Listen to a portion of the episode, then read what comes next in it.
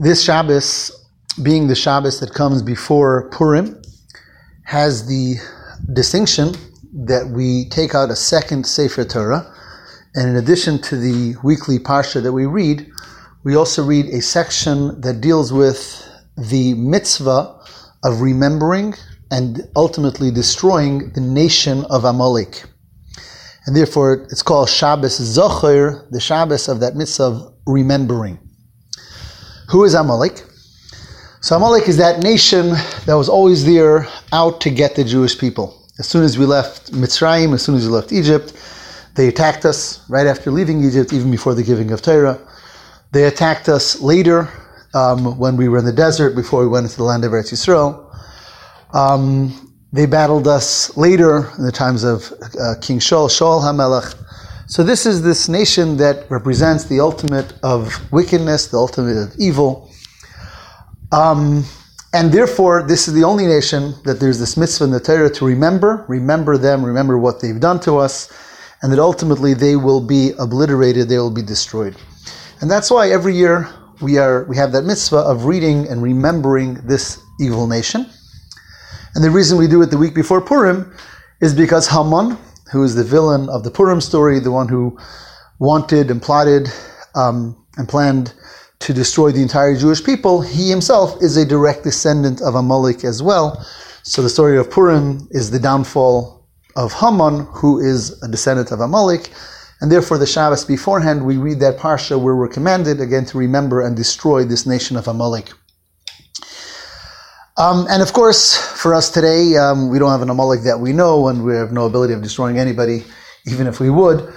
Um, there has to be a deeper meaning to this, and as every area in Torah has, in addition to a simple pshat, a simple meaning, also what it represents on a more internal level of every person, by every person. And therefore, Amalek is not merely a nation of old who did things bad and negative to us thousands of years ago, but something that we have to find its relevance in our life today. Um, indeed, there's a, a Hasidic story about a great Chassid of the Alter Rebbe, the Baal HaTanya. And he came to a city, he happened to be in a certain city, and it was this Shabbos, and the one reading the Torah read the story of Amalek, and another um, Torah scholar who was there watched the facial expressions of this Chassid and when Amalek was mentioned, when they read Amalek in the Torah, he saw on his face a tremendous and intense hatred towards Amalek. So the scholar who was watching the chassid walked over to him afterward and he said, I see you have this real hatred to Amalek. Obviously, it's not to a nation of a thousand, two thousand years ago. You must, there's something deeper here that you're really hating, that you're really feeling it's evil. What is that? And the chassid says, in order to really understand this, you have to travel to my Rebbe and learn from him. And then you'll also understand the evil characteristic of Amalek and why it should be remembered and uprooted and hated on an internal level. So, what is Amalek? And what is it, again, in our own avodah and our own service of Hashem? So, in short, there is the seven nations that inhabited the land of Israel. The Shiva Umais, Klal Yisrael is told, you're going to go out of Egypt, you're going to come to the land of Israel, and you'll conquer the seven nations. And then, apart from them, is the nation of Amalek. And only Amalek has that mitzvah of destruction. And all of this plays itself out in our own soul, in our own service of Hashem. The seven negative nations who inhabited the land of Israel, who had to be conquered, those seven nations represent in our own life our negative midos. And we have the various negative traits that we have, and sometimes we're negative in one area or in another area. Um, and they represent the different flaws and failings of a person. Most of the flaws and failings that we have are only due to a lack of inspiration, a lack of direction, and a lack of guidance. In other words, yes, we make mistake, we make mistakes, and yes, we fall sometime to various temptations, um, and we may even do things that are sinful. But typically, they're a result of a lack of inspiration, a lack of revelation. Um, I'm not in, uh, you know, my, my soul is not revealed right now. I don't feel how this is important. I'm not inspired. So because I'm not inspired, because my soul is somewhat hidden, because I'm spiritually asleep, that's why I may do one sin or another or a third. But inspire me, teach me, show me, and then I'll be fine. Then I'll change. I'm not essentially bad. It's just because I'm uninspired today, or because today my soul is not talking to me, or because I don't know, or because I don't understand, or because I don't feel, therefore I'm acting out in, again, ways A, B, or C. Which means that most of our flaws are only there because of a lack of we didn't see, we didn't hear, we didn't feel, we weren't touched, we weren't inspired. Teach me, inspire me, show me, and you'll see I'll change. And that goes for most of the negative things about ourselves that they become they're a result of a lack of inspiration, a lack of feeling, a lack of clarity, a lack of revelation. What Amalek represents, and that's the seven negative midos that we have. And they don't have to be destroyed. They just have to be taught. Most of our problems we can do away with by teaching ourselves, by inspiring ourselves, and therefore those problems become less and less. Amalek represents something else.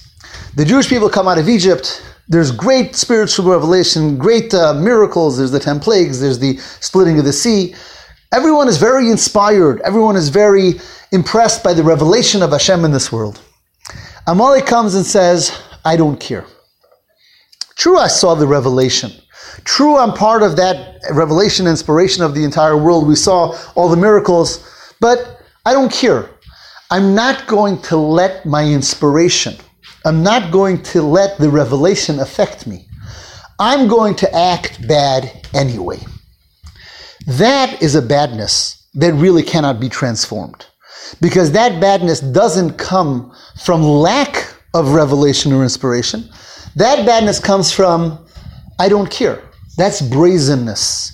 Brazenness, audacity, or chutzpah is it doesn't matter what you show me, it doesn't matter what you tell me. I'm not going to be impressed. I'm not going to change. I want to be bad.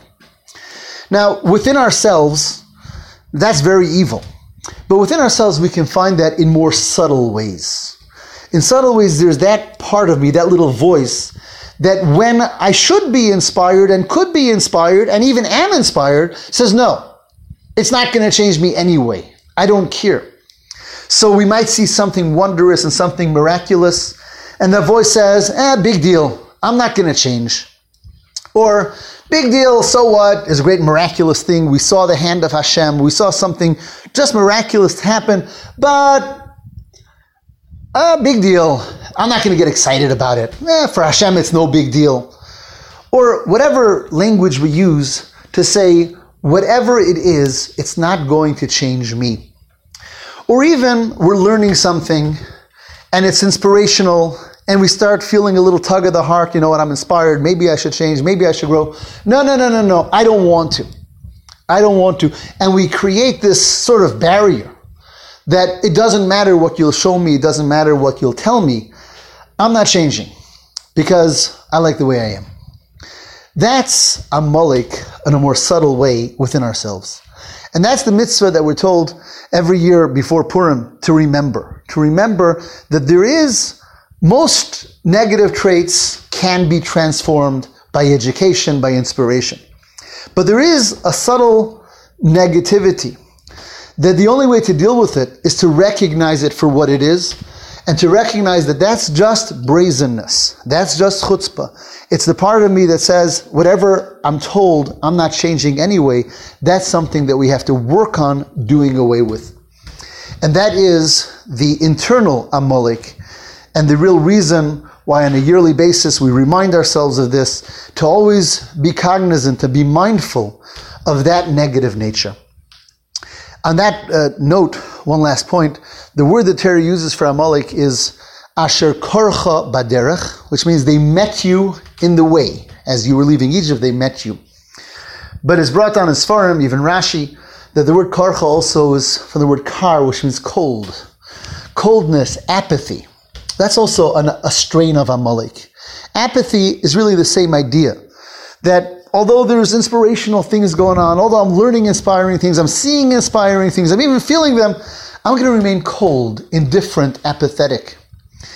And perhaps more than anything, Hasidim disliked coldness and apathy and that, um, that feeling of not to be inspired, not to get part of it, not to get happy.